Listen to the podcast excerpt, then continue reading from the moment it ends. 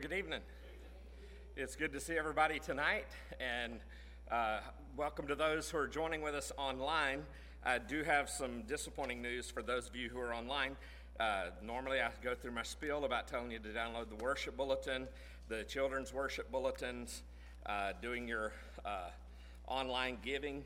Uh, there online, well, our website is down, and it won't be up at least until tomorrow, maybe later uh, during the week. Uh, we had some issues with it there. So the prayer list for tonight is, is not on the website. But if you will go back, if you have access to Facebook, on Facebook, the previous post before this live stream has a copy there of the prayer list. So be sure to download it from there. If you need that in person and didn't get one in person, they're on the front pews here at the front. So we want to make sure that you get that. So just be sure to download all those things uh, later this week, especially the the uh, prayer list and all of those things. Uh, we do want to encourage you while you're there uh, on the platform you're on, whatever that might be. If you're on Facebook or YouTube or Twitter, to be sure to heart, to like, to share, uh, retweet on Twitter. Be sure to subscribe on YouTube, click the notification bell, and make sure it says all. That way you'll always get the live when it goes live. And then follow us on Facebook, and that's how you get the live on that. And then welcome also to those of you who are on our phone live streaming. And so we just wanted to uh, say thank you for being there. Uh, don't have a lot of other things to share with you because of the website being down, but just wanted you to know uh, that too. So, Brother Mike, if you'll come and lead us in our worship hymn. Well, if he's not going to do the commercial, we're going to sing four verses. Oh, and I like God is so good and bless the Lord. That was that was good. You switched songs. Y'all turn to hymn 16 and let's sing on Worship the King, all four verses.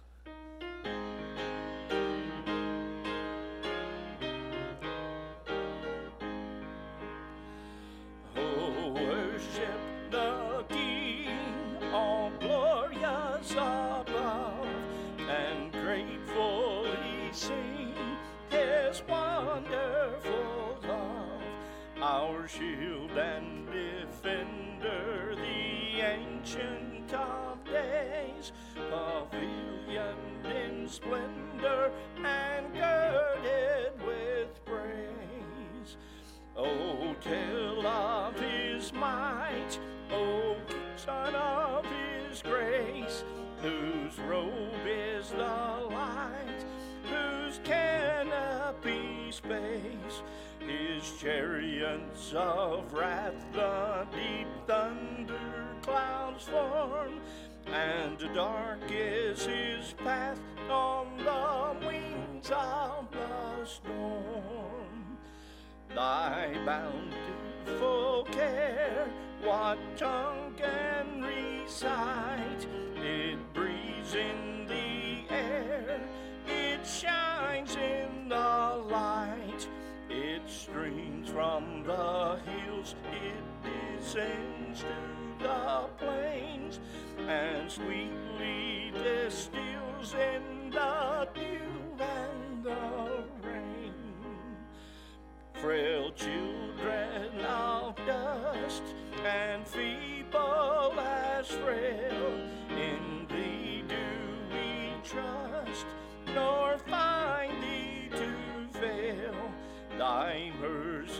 how tender, how firm to the end. Our Maker, Defender, Redeemer, and Friend.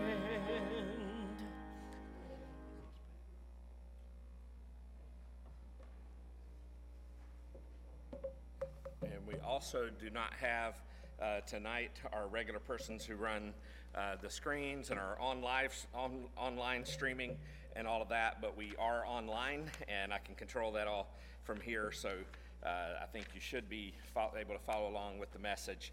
Uh, you, there's just a few things you won't be able to see uh, there as we, uh, you'll just have me down in the bottom uh, corner there of your screen.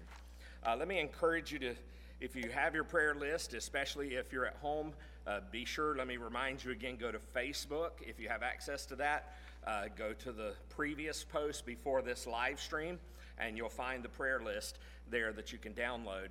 Uh, you can have a digital copy, you can print your copy, however you need to do that. So that's in the previous post uh, from this. So just want to make you uh, aware of that.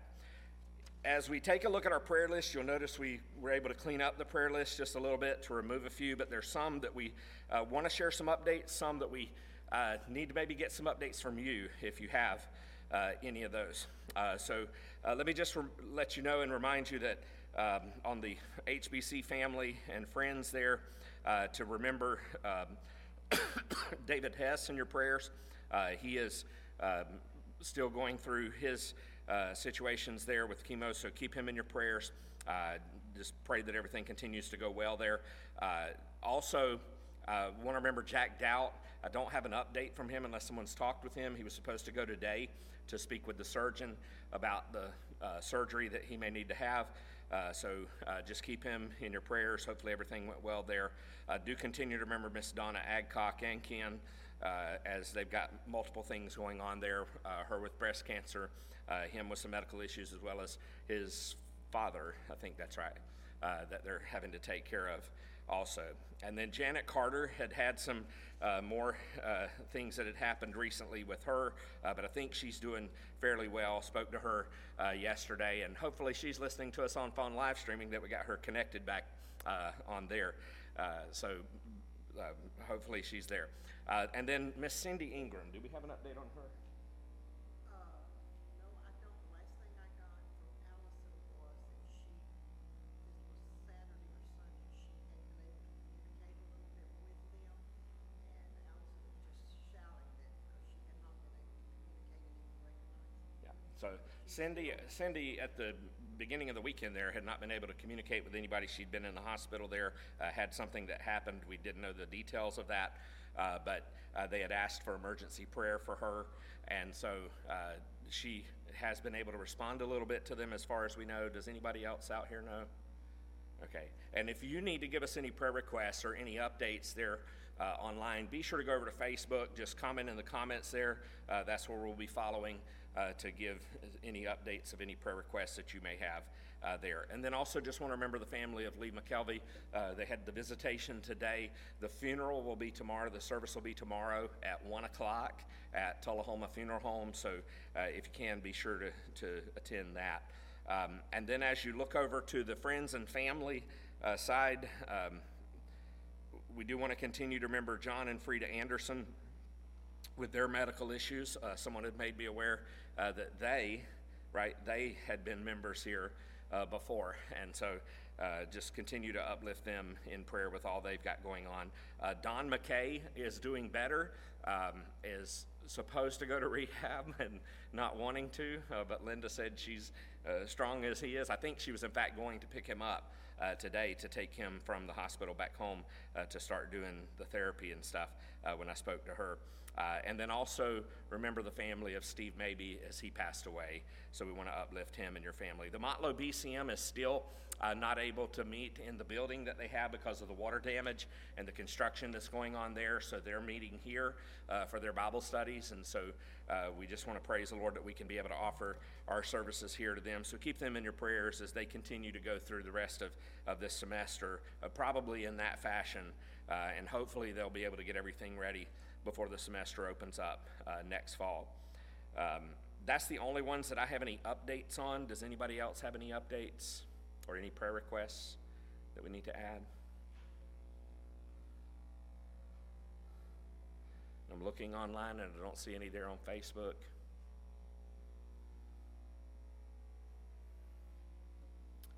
All right, well, let's go to the Lord in prayer then for these, and then we'll get right into our study in the book of Joel.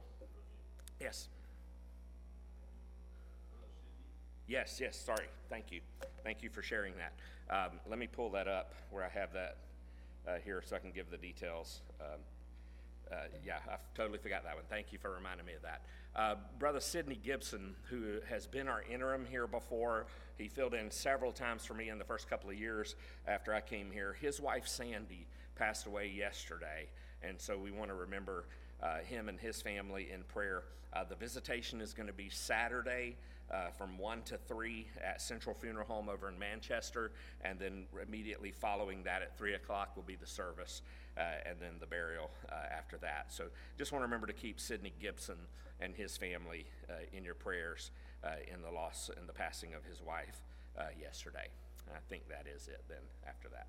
So let's go to the Lord in prayer. Heavenly Father, thank you so much for your blessings. Thank you for your presence here with us tonight. And Father, I pray that as we come to you in prayer, uh, Lord, we want to uplift our prayers to you, and we want you to hear, we want you to answer in a powerful way. But we know from your word, Lord, that there are some things that can hinder our prayer walk with you and you hearing those prayers and answering. Uh, so, Father, I pray first and foremost that you would forgive us of all of our sins. Uh, because we know that if we hold on to any sin in our hearts, you will not hear from heaven. So we come and confess it. We lay it before you. We ask you to cleanse us with the precious blood of Jesus Christ, uh, to renew us, to uh, reshape us into the image of Jesus Christ more and more. And we pray, God, your blessings upon us as you forgive us of our sins. Lord, set us on the path of righteousness and help us, Lord, to be obedient to all that you've commanded us to do. For, Lord, we know that there's not only the sins that we've committed against you, but the things that we did not do that you commanded us to do. And so we just pray, God, that if there's been maybe an opportunity that we let pass by, maybe we made some excuse why we couldn't share with a particular person uh, our faith in Christ, or, or maybe there was something else you wanted us to do in reaching out to a person to show the love of Jesus Christ to them, and for whatever reason we made an excuse and didn't. Father, I pray that you would forgive us of our sin. Lord, maybe it's uh, that we just didn't spend that time with you today that we should have. Uh, maybe we didn't read our Bible or, or spend time in prayer with you. And so, Father, I just pray that uh, you will forgive us and cleanse us of all of our sin. Lord, that you will uh, guide us each and every day, help us to make those wise choices, good decisions that bring glory and honor to you, that bring good into our lives. And Lord, I pray that as we pray every day, may we confess those sins before you, uh, lest uh, those things hinder our prayers with you. And so, Father, we just pray that uh, tonight you would hear our prayers. We pray that our walk is with you. We are listening to you. Lord, I pray that even when we pray, we would not be praying according to our will, but praying according to your will. And Father, I pray that as we pray according to your will, you've told us in your word uh, that you will answer and you will uh, bring about those things that are a part of your will. So help us to be right there in the center of everything you would have us to be doing, uh, everything you would have us to be saying, everything you would have us to be giving. Uh, Father, that we could be able to live our lives without regret, that when we come to the end of our life, we can know that we did everything that we needed to do. We said all that we needed to say. And so, Father, I just pray that you will take this prayer list that we've mentioned several from it. Others are written there. Uh, lord we've scanned at least with uh, with our hearts and our minds and our eyes this list and maybe there's others that are on our hearts. We just uplift them to you god. You are the almighty supreme god who can take care of any of the situations that these individuals are facing. We've seen in your word the miracles over and over. We've seen it in our lives and seen it in our times, how you have brought about uh, your healing hand upon people. And so we just ask right now, Lord, that you will touch these individuals with your powerful, mighty hand. And Lord, we pray that you'll restore them. Lord, we pray that you'll give them physical strength. Uh, Lord, we pray that you'll give them the health that they need, good health. Father, we pray that uh, you will help them as they're going through these difficulties to turn to you and to trust in you each step of the way, each and every day, that their lives will be a witness and testimony to the lost and dying world around them. And so we just pray your blessings upon them. Lord, wrap them in your loving arms and let them know that you are with them, especially, Lord, those that we've listed on our prayer list who have lost loved ones. We pray, God, that you will send the Holy Spirit, who is the great comforter, to comfort their hearts, to encourage them uh, in their uh, moment of grief. And Father, we just pray that even in their grief, they will be able to find peace in your presence. And Father, we just pray that uh, you will be with them through the days ahead also. And Father, just make yourself known to them, show your power and your love to them in a special way. And so, Father, we pray with our youth uh, that are, uh, are meeting tonight also, who have gone to, to watch a Christian film. Father, we just pray that uh, you will use it to touch their hearts uh, and to stir their hearts, Lord. And we pray that you'll use it as a powerful witness in their lives. Uh, we pray for our children and their families uh, who are off this week with spring break. We pray for all those parents and all the teachers. Uh, Father, during this time, may they uh, be refreshed, may they be revived as they get ready for uh, a new section of their school year as they move towards the end of the school year. Uh, Father, we just pray that your blessings will be upon each one of them and just be with us as we restart again uh, with Awana next week. So, Father, we just pray for your blessings tonight. Uh, may you lead us through your word in the book of Joel as we come to the conclusion of this book. We pray, God, that this book will be powerful. It will lead us and show us and give us discernment and direction for where we are today and for the future ahead. And, Father, we just pray for uh, your blessings upon your word tonight. Lord, may it be powerful and alive, sharper than any two edged sword to, to bring about, Lord, the conviction in our lives, to bring about repentance in our hearts. And Father, I pray that you will use it to renew our minds. In the precious name of Jesus, we pray. Amen. Amen. So, again, if you're at home, uh, hopefully uh, you got that um, there um, on online on Facebook there, uh, that you can uh, download it there uh, and be able to pray through uh, that prayer list throughout the coming days. So, take your Bibles tonight, if you will, and turn to the book of Joel. If you're wondering where is the book of Joel, maybe this is the first time you've joined us in on a Wednesday night service. Uh, the book of Joel, if you would just find uh, Jeremiah, uh, Isaiah, any of those books, and then find the book of Matthew and go about halfway uh, between the two, you'll find Hosea or you'll find Amos, and Joel is right in the middle of both of those. And so we're in chapter 3 here in Joel. And as you'll remember, uh, there are 12 books here. There is something else I wanted to do before, and I wish I'd have done this before our prayer time. Uh, I had this in my p- p- video preview here. Uh, and did not do that. So let me just take a moment uh, to do this. We have been sharing on Sundays our missionary moments uh, with our, our videos from our North American missionaries. There is a longer one uh, that we wouldn't be able to probably share on a Sunday morning because of the length of it. But I thought it would be an appropriate time for us to listen to it, either on a Sunday night or Wednesday night. And so I thought I would share it with you uh, tonight. And so this is about one of our ministries that we support through the Annie Armstrong Easter offering uh, in New Orleans. So prayerfully listen uh, to this video. New Orleans has a festival for everything you can imagine. It is a party city. And anytime there's an event or something where large numbers of people come in, there's going to be more trafficking victims brought in because there's more people to buy them. But human trafficking is the fastest growing criminal industry in the world. And it's basically when somebody is recruited, harbored, provided for sexual purposes, commercial sex purposes, or either unfair labor practicing, using force, fraud, or coercion. And force we can easily see, we can see bruises, cuts, and scrapes. The fraud and the coercion is, is harder to see. The fraud is misled. Sometimes they're misled into thinking that somebody has a legitimate business they can come work for, and it's not.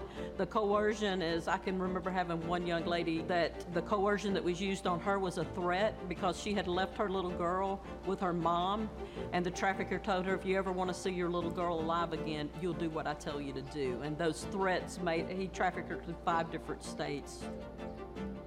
You're at risk every day of your life when you walk around on the streets.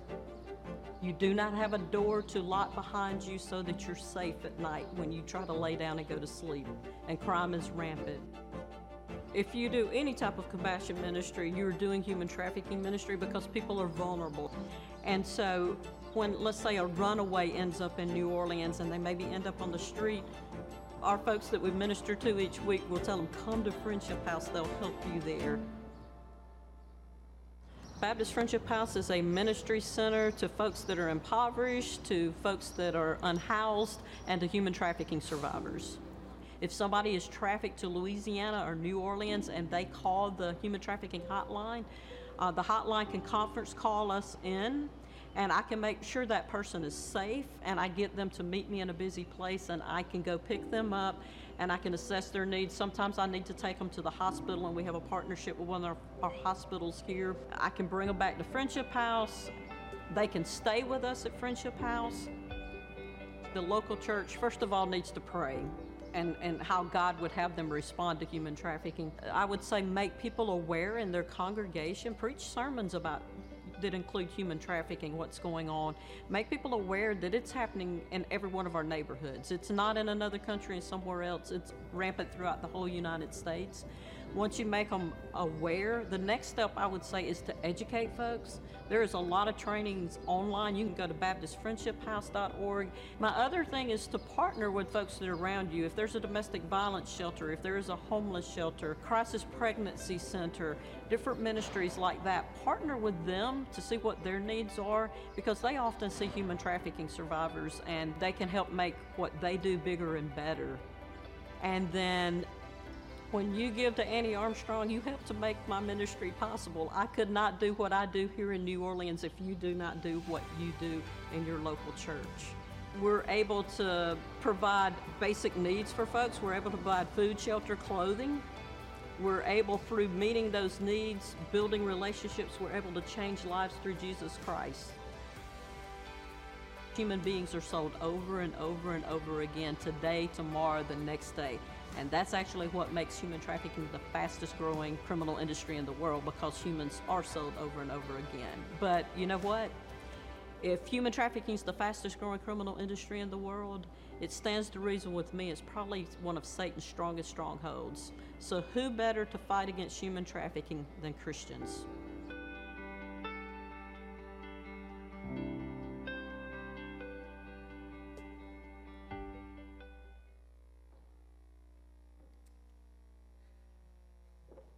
So do be in prayer uh, for our missionaries, especially those at Friendship House. And from what I understand, uh, our church here has gone to Friendship House before uh, on a mission trip. And so uh, just praise the Lord for that, but keep them in your prayers. That's an important video, uh, even as we get in uh, to the sermon uh, tonight, because this passage that we're going to be looking at in Joel chapter, th- chapter 3 uh, has a lot to do. Let me just take one second to make sure I'm on the right Wi Fi.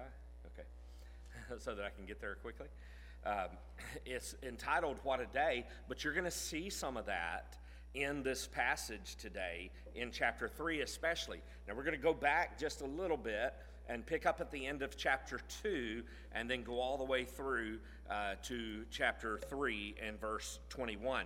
Uh, as I was beginning to say a moment ago, uh, as we look at this passage here in Joel chapter 3, we're reminded that Joel is one of those 12 books in the Old Testament which fit that category of the minor prophets. Now, that word minor, uh, we've said before, uh, doesn't refer to the fact that their message is minor, uh, because their message certainly isn't a minor message. It refers, for the most part, to the length of the books. So if you look at Ezekiel, you look at Isaiah, you look at Jeremiah, they are larger books than Joel or Amos or Obadiah. Those are much smaller books. And so that's why we refer to them as minor prophets, only because that they're smaller in the length of their letters of their books here. And so we know that Joel is a prophet of God. We know that a prophet of God is a forth teller who spoke God's message to the people of his day. So that was one of the primary messages of the uh, primary purposes of the prophet was to be a forth teller to tell the people of his day God's truth about what uh, God was leading him to speak. But not only was he a forth teller, he was also a foreteller. Because a foreteller is one who would tell about things that are going to happen out in the future, not only for his day, but speaking messages for the future days. And so, in that sense, he is a foreteller of God's truth for days to come. In fact, in the Old Testament, you'll find many statements of the prophets of God that were fulfilled in the first coming of the Lord Jesus Christ. Other statements are given that are going to be fulfilled when Jesus comes the second time. And one of the greatest evidences for the inspiration of the Bible is the matter of fulfilled prophecy. Because when you carefully study the prophecy of the Old Testament, which was fulfilled in the New Testament, especially in the person of Jesus Christ, it, it, it would convince any reasonable mind that the Bible is indeed accurate and that the Bible is the Word of God. So Joel was a prophet who not only spoke a message to his day, but he also spoke a message for the future days. Uh, he foretold events that were yet in the future. The phrase, the day of the Lord, is the phrase of Joel. That's where it began. Uh, and you'll see that throughout the scriptures, but that's where it originated, uh, is in Joel's book. Uh, it's the key phrase, and you find that uh, especially in verse 31. Verse 31 says, So shall uh, the sun shall be turned to darkness, the moon to blood, before that great and awesome day of the Lord comes. It, it occurs over in Joel chapter 3, in verse 14. Uh, there it says, multitudes, multitudes in the valley of decision, for the day of the Lord is near in the valley of decision. That phrase occurs five times in these brief three chapters. Uh, it's used by Joel in three basic ways. First of all, he uses that phrase, the day of the Lord, to refer to the coming of the locusts that we read about in chapter 1. That locust plague that came and destroyed the land in his day. But then he widens the scope a little bit and uses that phrase, the day of the Lord, to refer to the invasion of the northern army, uh, which is mentioned over in Joel chapter 2 and, and verse 20 uh, when he speaks there. Uh, and so uh, he, he says there the day of the Lord. So he broadens the scope to include not only the locusts, but also the, the, the army that is coming from the north, something that is fixing to happen but isn't happening right now. The locusts are happening right now. And then he also even broadens the scope even more the third time he uses the phrase, the day of the Lord, to refer to the end times, to refer to the days of the end time events. So when he uses the phrase in that way, he's leaping over the Old Testament history, lands for a brief time on the day of Pentecost, and then goes all the way to the end times, to times which are yet to be fulfilled. And there are three time designations given to us in this closing section. You'll see the first one in Joel 2:28, and it says, "And it shall come to pass afterward." And then in chapter 3, verse 1, behold, in those days at that time. So that's a different time frame. And then Joel th- chapter 3 and verse 18, and in that day, some versions add, it shall come to pass. And, and those three time designations uh, the, the Holy Spirit of God is speaking here through the prophet of Joel and gives us the predictions of days to come in the future. So he's basically saying that out there in the future, there are events that are going to be fulfilled. And so there's some things I want you to see that he's going to talk about in the end of chapter 2 and all of chapter 3 about things that are yet to happen out in the future. The first is this is that the Spirit will be poured out. The Spirit will be poured out. We find that in chapter 2 and verse 28 down through verse 33. I just want to read for you first verse 28 and verse 29. And it says here, And it shall come to pass that everyone, it says, It shall come to pass afterward that I will pour out my spirit on all flesh. Uh, and then he says, uh, Your sons and your daughters shall prophesy, your old men shall dream dreams, and your young men shall see visions. And then he says in verse 29 even on the male and female servants in those days, what? I will pour out my spirit. So he's talking about something in the future. So here's a prediction that the Spirit of God is going to be poured out. When you read the scriptures, you find out in the Old Testament, as we said, there are predictions uh, that there would be a mighty outpouring of God's Holy Spirit at some time. So Joel's not the only person who talks about this. Isaiah says in Isaiah uh, in chapter 44 and verse 3, he says, For I will pour water on the thirsty land and streams on the dry ground. I will pour out my spirit upon your offspring and my blessing on your descendants. And Joel picks up on that prophecy of Isaiah. The Holy Spirit leads him to continue uh, that prophecy. And so it's a prediction that there's going to come a time when the Holy Spirit is going to be poured out. That's a familiar passage of Scripture to us as believers because it's a passage that's quoted by Peter on the day of Pentecost. If you go over to Acts chapter 2, uh, you'll see there where Simon Peter uses this passage of Scripture from the book of Joel. Simon Peter's preaching that great sermon there on the day of Pentecost. Uh, he's getting ready to preach that Pentecostal sermon there. The Holy Spirit of God uh, has been poured out upon uh, those disciples uh, waiting in the upper room. Uh, the people there gather together and, and, uh, and they say, What does this mean? Uh, what, what, does all this mean? Where they, remember they spoke in, in so many other people's languages and, and how the Holy Spirit was on them. The cloven tongues of fire uh, were upon them. And, and people gathered together and they asked Peter, What does all this mean? And so Simon Peter gives them an explanation of what it means in Acts chapter 2 and verse 16. He says, But this, what you've seen, what you've heard today here at the day of Pentecost, was uttered through the prophet Joel. And then you go on to verse 17, and it says, And in the last days it shall be, declares the Lord, that I will pour out my spirit on all flesh, and your sons and daughters shall prophesy, and your young men shall see uh, visions, and your old men shall dream dreams. The same thing that we had just uh, read a moment ago. Uh, and he continues on in verse 18 and says, Even on my male servants and female servants in those days, I will pour out my spirit, and they shall prophesy, and I will show wonders in the heavens above, and signs on the earth below blood and fire and vapor and, and smoke. And the sun shall be turned to darkness, and the moon to blood, before the great day of the Lord comes, the great and magnificent day. Verse 21 says in Acts chapter 2 And it shall come to pass that everyone who calls upon the name of the Lord shall be saved. That's a verse that we so often remember when we're sharing the gospel with people from the book of Romans, but it goes all the way back to the book of Joel.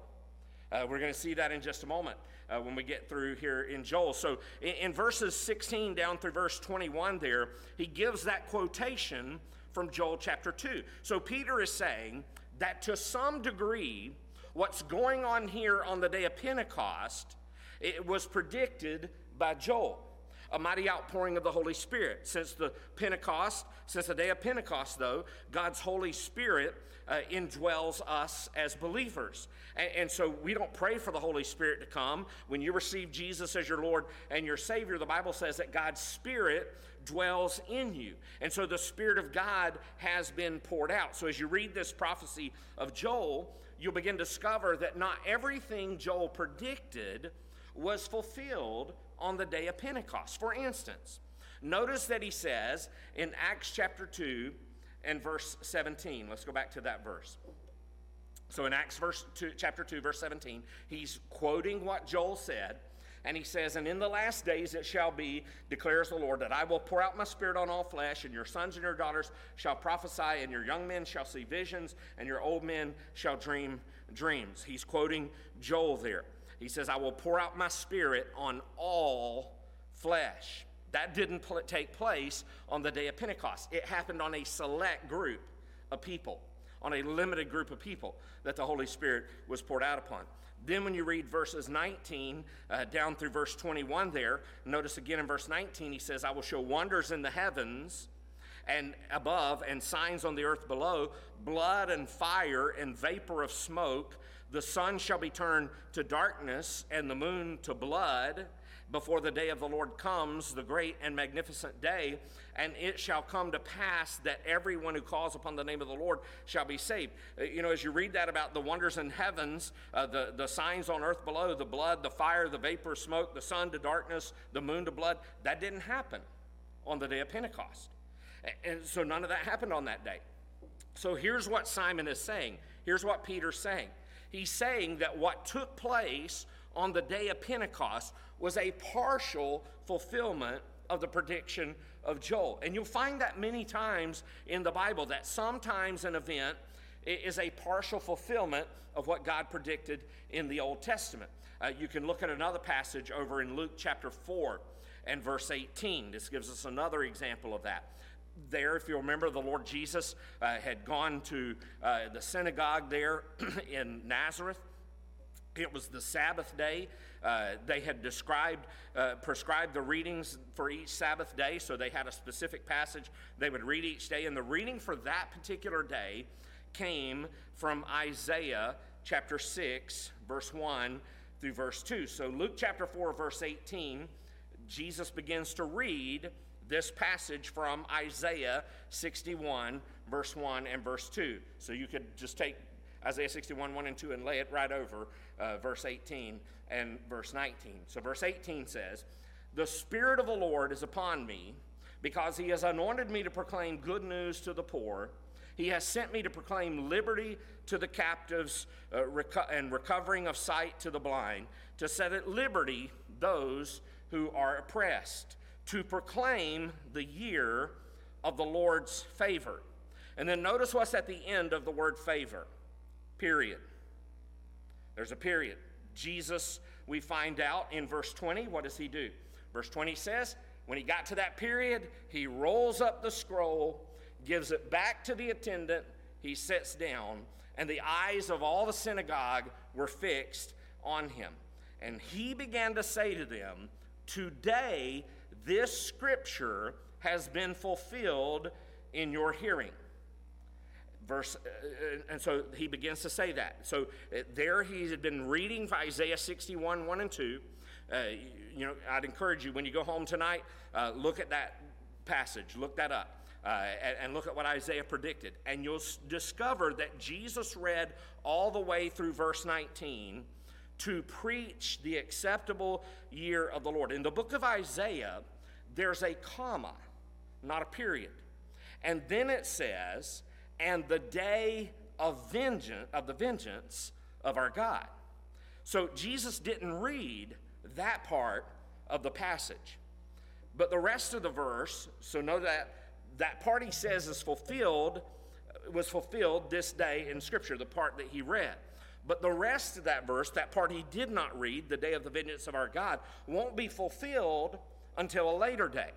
So Jesus was saying this is a partial fulfillment. One day, there's going to come a final fulfillment. And that's exactly what we find in the book of Joel. When Joel predicts the outpouring of the Holy Spirit, even though not all the prophecy was fulfilled, Peter is saying, This Holy Spirit that came upon you today at Pentecost is the same Holy Spirit that Joel spoke of in his prophecy. So you have this initial outpouring of the Holy Spirit, but that final and total complete fulfillment uh, of this prophecy of Joel is awaiting for the day of the Lord, which is an end time event, which we uh, are still awaiting for, that we've already referred to in the last couple of weeks as the Great Tribulation. In that Great Tribulation, we have evidence and indication from the scriptures that just exactly what Joel predicted will be fulfilled. In fact, when you read what Jesus has to say about the last days in Matthew chapter 24 and 25, especially uh, in Matthew and chapter 24 uh, and verse uh, 29, I'm not sure if I have this scripture on the screen. I don't think that I do. I don't. Uh, there, there are going to be signs in the heavens, the sun, and the moon are going to be affected. I'd encourage you to read it, Matthew 24, 29. You read over in the book of Revelation, in Revelation chapter 6 through chapter 19. And you'll see all the wonders and all the disturbances that are going to happen in space with the moon and the stars and all of those things that are associated with the Great Tribulation and the return of Jesus Christ to this earth. And he says the Spirit will be outpoured. Now, I do want you to take a moment uh, and look, if you will, at Joel chapter 2, verse 32. Because in Joel 32 32, you'll remember it begins there and says, And it shall come to pass that everyone who calls on the name of the Lord shall be saved. Where do we see that in the New Testament? We see that in the book of Romans, in Romans chapter 10 and verse 13. Romans 10 13 says, For everyone who calls on the name of the Lord shall be saved. And so he was saying, beginning with the day of Pentecost, the Holy Spirit of God has been poured out.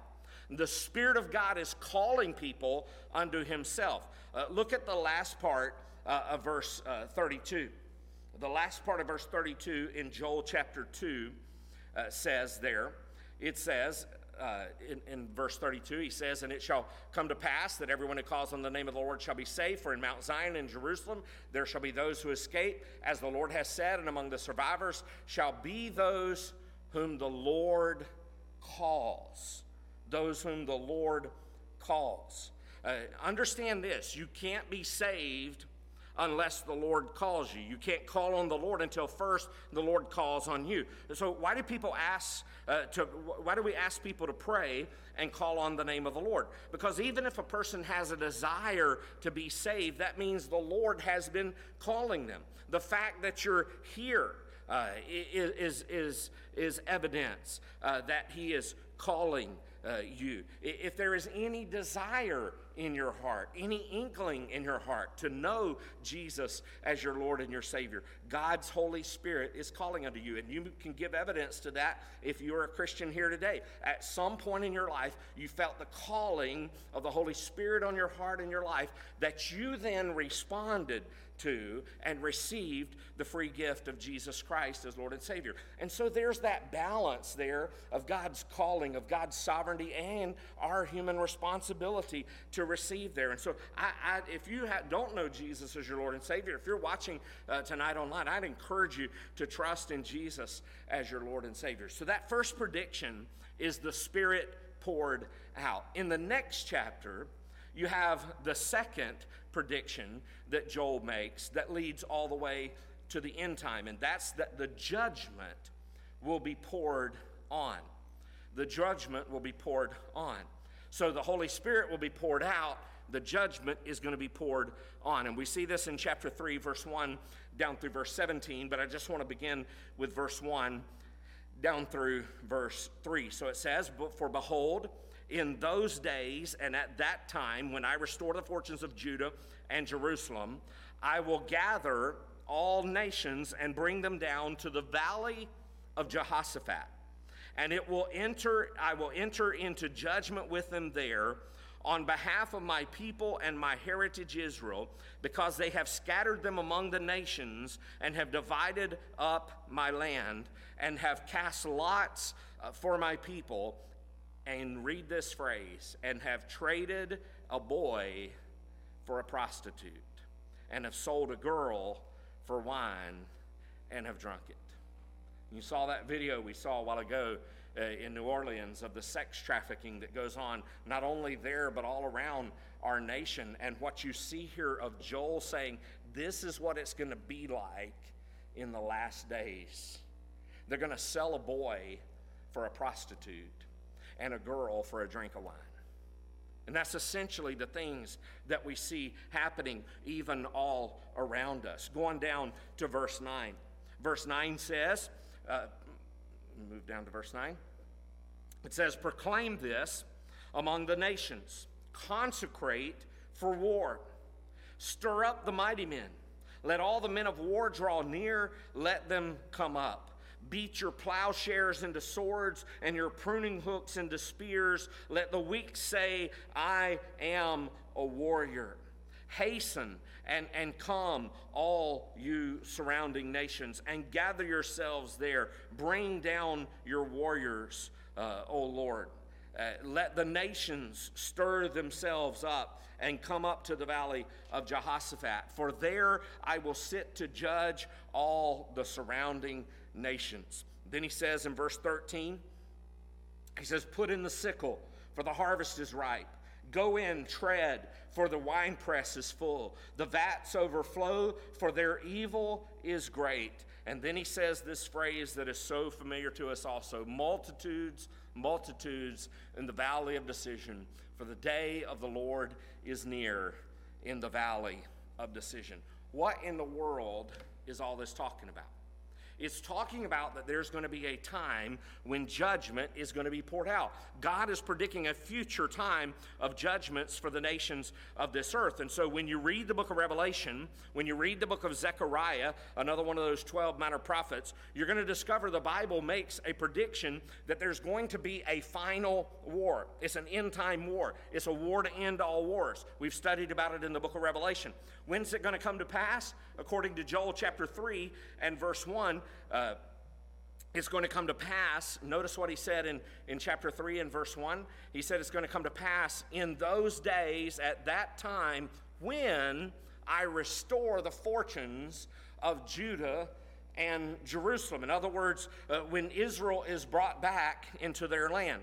It's an amazing thing. The history of the Jewish people is one of the most remarkable evidences of fulfilled prophecy in the history of the world. The nation of Israel was carried away into captivity, and they ceased to be a nation in terms of their organized structure. Even once they came back, they never were what they were before. And so their, their language died. And in 1948, you know what happened in 1948. As the Jews began to return to their land, Israel was declared a nation again. When they returned uh, to their nation again, God's prophetic clock began to click again for the nation of Israel. It's an indication to us that we're moving rapidly towards the end times. It's the end times. Uh, in the end times, there's going to be an unbelievable hatred towards the Jewish people. Now, there's been hatred throughout all the centuries towards the Jewish people. There's been attempts to annihilate the Jewish people all throughout their existence. One of the latest was the Holocaust that happened in Germany, where over six million Jews were, were killed. One of these days, though, there's going to be this final attempt to do away with the Jews. And, and, the Bible predicts that the coming uh, of a world leader that we studied about in the book of Revelation, named Antichrist, is going to come.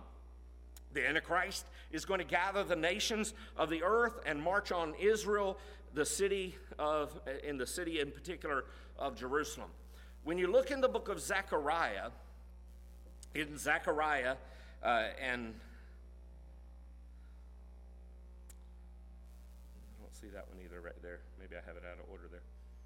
But in Zechariah, uh, in the book of Zechariah, that's the book before Malachi, in Zechariah in chapter 14 and verse 1 through uh, verse 3, uh, the Bible predicts this and says, Behold, a day is coming for the Lord, when the spoil taken from you will be divided in your midst. For I will gather all the nations against Jerusalem to battle. Who's going to gather the nations? God says he will.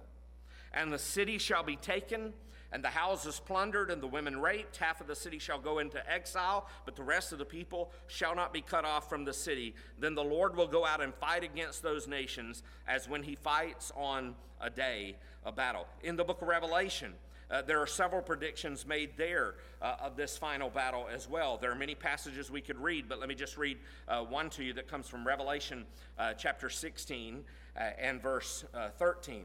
Revelation 16 and verse 13, we're told, And I saw coming out of the mouth of the dragon, which is the devil that we spoke of in Revelation, out of the mouth of the beast, which is the Antichrist, out of the mouth of the false prophet, that's the religious leader, three unclean spirits like frogs. And they assembled them at the place that in Hebrew is called Armageddon.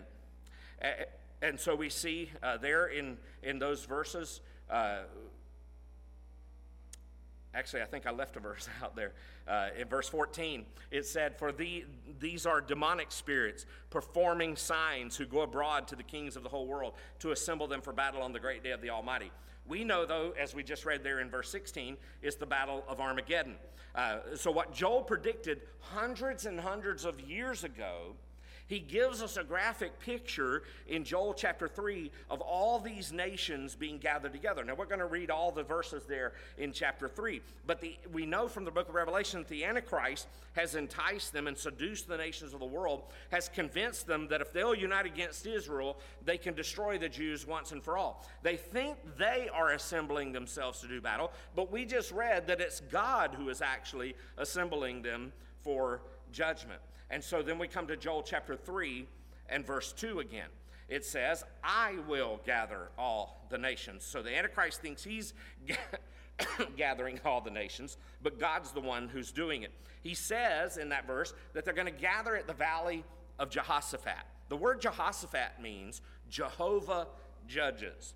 It's going to be a time of judgment. God is going to judge the nations of the world for their mistreatment of his chosen people, the Jews. And then verse 3 says, They have cast lots for my people. They have traded a boy for a prostitute. They have sold a girl for wine and have drunk it. He's talking about all of the inhumanity uh, of the nations of this world towards the Jews. So when you read it, you can't help but think about all the inhumanity that happens in our day, the cruelty to children in our society. And, and, many times that's where it all gets, uh, where they all get trapped is in this uh, issue here uh, that we've even mentioned tonight in our, in our mission moment there uh, of hearing about uh, the sex trafficking that trafficking that goes on. It's a shame and a disgrace uh, what is happening uh, in our nation itself. And so you go down to verse 9, and so they think they're preparing, and he says, Proclaim this among the nations, consecrate the war, get ready for war.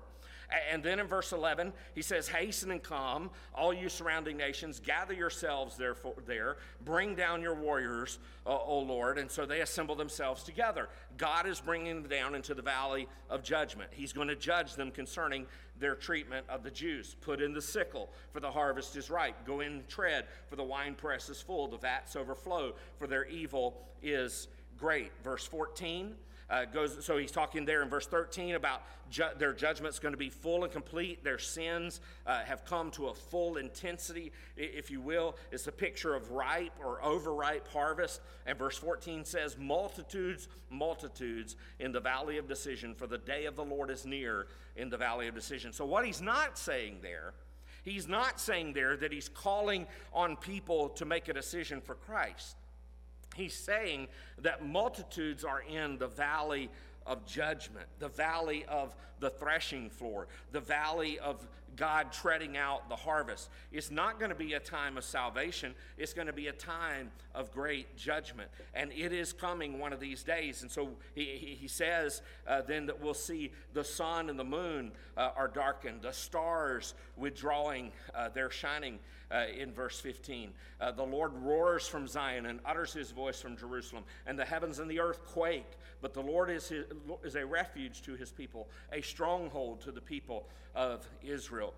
And so he's communicating to us there. That simply means that God is, is going to take over, God is going to step down. The Lord Jesus Christ is going to return, and there is good news. The final act of this world is not going to be played out by godless, the godless people of this world. The final act is going to be played out by the Lord Jesus Christ himself. So when Jesus comes, he's going to put down the nations, he's going to judge the nations of the world. And Joel saw all of that hundreds of years ago.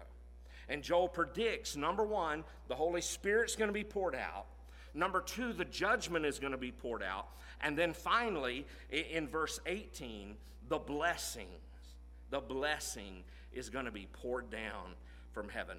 This is a beautiful, beautiful passage. Uh, let me just read uh, these verses to you uh, in verse 18.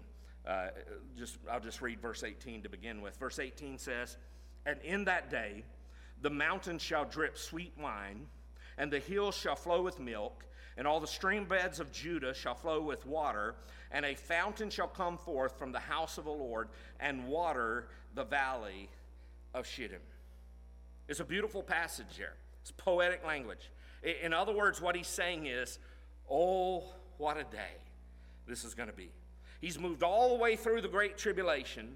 He's moved all the way through the day of the Lord, and now he's moved into prophetically what we call the kingdom age, the millennial kingdom reign uh, of Jesus upon this earth. And the Bible says that one of these days Jesus is going to return. And what does it say about where he's going to return to? The Mount of Olives. And so he's going to step foot on the Mount of Olives. And when he steps foot on the Mount of Olives, what's going to happen to the mountain? It's going to split. You can read that in other places uh, in the Bible. And so when it splits, uh, look at the blessing there in verse 18. Uh, he's talking here about millenn- the millennial blessing, the blessings uh, of the future. Uh, and, and so he's saying, Oh, what a day. Uh, we have a wonderful day in store for us out there in the future. And, so Jesus is going to rule, Jesus is going to reign, the earth is going to be abundant, the earth is going to yield its fruit, it's going to be a magnificent, wonderful time. And it says there's going to be rivers that'll flow from Judah. All the rivers that are in Judah are going to be flowing. Now, think about that. That's a desert climate there. They don't flow, they trickle. And then notice what else he says. He says there in verse 18, and a fountain shall come forth from the house of the Lord and water the valley of Shittim. There is no river in, Ju- in Jerusalem. Uh, you know, think about this. Rome has the Tiber, had the Tiber River. Babylon had the Euphrates. The, city of e- the cities of Egypt, they had the Nile, but Jerusalem had no river. It wasn't built around a river. And, but God predicts in the Bible that one of these days there's going to come a fountain opened up at the house of the Lord, and there's going to be a flow of water, abundant, life giving water flowing from the temple of the Lord. Zechariah chapter 14 and verse 8 says, On that day, living waters shall flow out from Jerusalem, half of them to the eastern sea, and half of them to the western sea. It shall continue in summer as in winter. Why half to the east and why half to the west? Because of the split. In fact, eh, when you go back to Joel chapter 3, verse 18, where does he say that it's going to flow to? the valley of Shittim. Let me show you a map here uh, on your screen. You may not be able to see it, I don't know that I have a pointer on any of these that I have. Uh, but if you'll notice, you see the Dead Sea on our screen there. Uh, the Dead Sea is that body of water down in the bottom of your screen if you're watching online. And you look just up into the peach kind of reddish color, uh, just above the, the green on the right there. And there's a little black dot there with a word out beside it that says Shittim. If you'll look directly uh, to the left of that, you'll see a yellow strip Mizpah, Gibeon, and right below Gibeon is Jerusalem. Jerusalem's where the Mount of Olives is. It's going to split there. A river of water is going to flow from the throne, uh, from the temple there, and, it's going to flow from that yellow dot in Jerusalem there, all the way over here to Shittim, to the valley of Shittim, where Shittim is. Where is that? It's across the river Jordan. On the other side. What a miraculous thing that you see there. It's east of the Jordan River. So the question comes how can water flow from Jerusalem to the Jordan River? We said that because the Mount of Olives is going to be split open. It's going to be split from east to west, and the waters are going to flow. It's a beautiful picture of abundance, it's a beautiful picture of cleansing. God's people, the Jews, are going to experience a cleansing. And in Zechariah chapter 13 and verse 1, he says, On that day there shall be a fountain opened for the house of David and the inhabitants of Jerusalem to cleanse them from sin and uncleanness. What a wonderful prediction this made in the Bible about the nation of Israel here. God's message for the Jews in this day is the same as it is for anyone, even today. It's everyone who calls on the name of the Lord will be saved. But something very wonderful is going to happen to the Jewish people when Jesus returns to this earth. In Zechariah chapter 12 and verse 9, it says, On that day I will seek to destroy all the nations that come against Jerusalem. And what does he say? And I will pour out on the house of David and the inhabitants of Jerusalem a spirit uh, of grace and pleas for mercy, so that when they look on me, on whom they pierced, they shall mourn for him as one mourns for an only child, and weep bitterly over him as one weeps over a firstborn. You see what that's saying? That's saying that when Jesus returns to this earth, his own people, the Jews, are going to look to him and they're going to realize the one they pierced they're going to recognize who he is, that he is the Messiah. indeed the Lord Jesus Christ who was crucified on Calvary's cross. And so the Bible says they'll mourn for him. There will be a great turning uh, on the part of our Jewish friends to the Lord Jesus Christ. So, what does God have to say to us from the book of Joel? Well, look at that last verse of the book of Joel in Joel chapter 3, verse 21. And it says there, I will avenge their blood. I have not avenged for the Lord. I, I will avenge their blood. Blood I have not avenged, for the Lord dwells in Zion. Now, that word avenge in the, in the ESV, the English Standard Version, could also be the word acquit. In fact, you'll see it better yet in other places. It says, I will cleanse, in other translations, I will cleanse their blood, and that I have not cleansed, for the Lord dwells in Zion. He's saying that one of these days, God is going to move into Zion for good. What is it that, that we're to do today? We're to be proclaiming that message that Joel gave us in Joel chapter 2 and verse 32. That message that says, He who calls on the name of the Lord will be saved. The Lord calls, and then you call.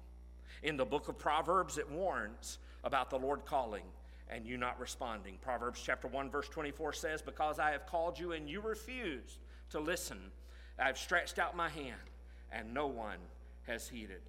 Then uh, Proverbs 128 says, Then I will call, they will call upon me, but I will not answer. They will seek me diligently, but will not find me. The question we need to ask is Has there ever been that time in our hearts and our lives when the Lord called and we refused to listen? You know, we may be here tonight. I don't pretend to know anybody's heart. I don't pretend to know anybody's heart online. Maybe you're watching online and you don't know Jesus. Maybe you've refused to believe and refused. Uh, you, you've put off that calling in your heart. You've thought maybe even, I, have got plenty of time. I'll do it some other time. But know this there's coming a day when it's going to be too late. And for us who are already believers, understand this twofold. One, we're to be telling others that they're to call upon the name of the Lord before it's too late for us to be able to tell them. Because there's coming a day for us when it'll be too late for us to share any more of the gospel with those around us. But also know this the Lord is speaking to your heart, even, wanting you to follow Him, wanting you to obey Him in whatever His will is. Are you listening still? Maybe you listened to receive salvation, but are you still listening in service to Him? Some may say, well, I'll just wait another week. If I still feel like I feel tonight, I'll do it another time. But you don't know if you'll make it till the next time. I don't know everything there is to know about the unpardonable sin, but I do believe that it's possible for people to say no, no, no, no so much that the time comes that they don't hear the call anymore. Will you do it today? Let's pray. Heavenly Father, Thank you so much for what we have seen here in the book of Joel. What a powerful message to those who are not believers, but also a stirring message to those of us who are. Lord, to know that all of these prophecies we've read about in the book of Joel, some have been partially fulfilled, but much is still yet out there in the future to come to pass. And before that comes to pass, Lord, help us to be declaring the message of Joel that he who calls upon the name of the Lord shall be saved. Father, I pray that we'll care enough and love our neighbors enough to share with them the good news of Jesus Christ. But Lord, if there are those who are watching who've never trusted by faith in Jesus as their Lord and Savior, Lord, may they not put it off one second longer knowing, Lord, that we don't have the promise that we'll make it till the next time. Father, I pray they'll call out to you and say, Dear God, I know that I'm a sinner and I need to be saved. I believe Jesus died on that cross for my sins, that he was buried in the tomb and arose from the grave on the third day. Jesus, come into my heart and save me and help me to live for you all the days of my life. Lord, I pray if someone's prayed something like that in their hearts, may they come tonight and just talk with me here in person. If they're online, may they just comment there so we can follow up with them about their decision. But Lord, I pray that many of us who are already believers will continue to hear the voice, that we'll continue to hear your spirit speaking to our hearts. And we won't say no when you ch- put, press upon our hearts your will for us to do, but that we will step forward and say, Yes, I would go, and yes, we do indeed do what we said we would do. So, Father, have your way in your will in our hearts and our lives. Bless us and keep us safe. In Jesus' name we pray. Amen. Well, thank you so much for joining with us uh, there uh, online. Uh, we'll be back Sunday morning. Hopefully, all our website issues uh, will be fixed uh, then and uh, we can uh, have you there uh, with us and on all those we have you on those platforms but you'll be able to download uh, the things that you need to download there. Uh, we'll be sunday morning at 9.15 for sunday school 10.30 for worship. Uh, we'll be online if you need to join us there but come and join us in person uh, if you can. It's a wonderful time of, of fellowship and worshiping the lord on sunday. So you have a blessed week you stay safe and we'll see you this coming sunday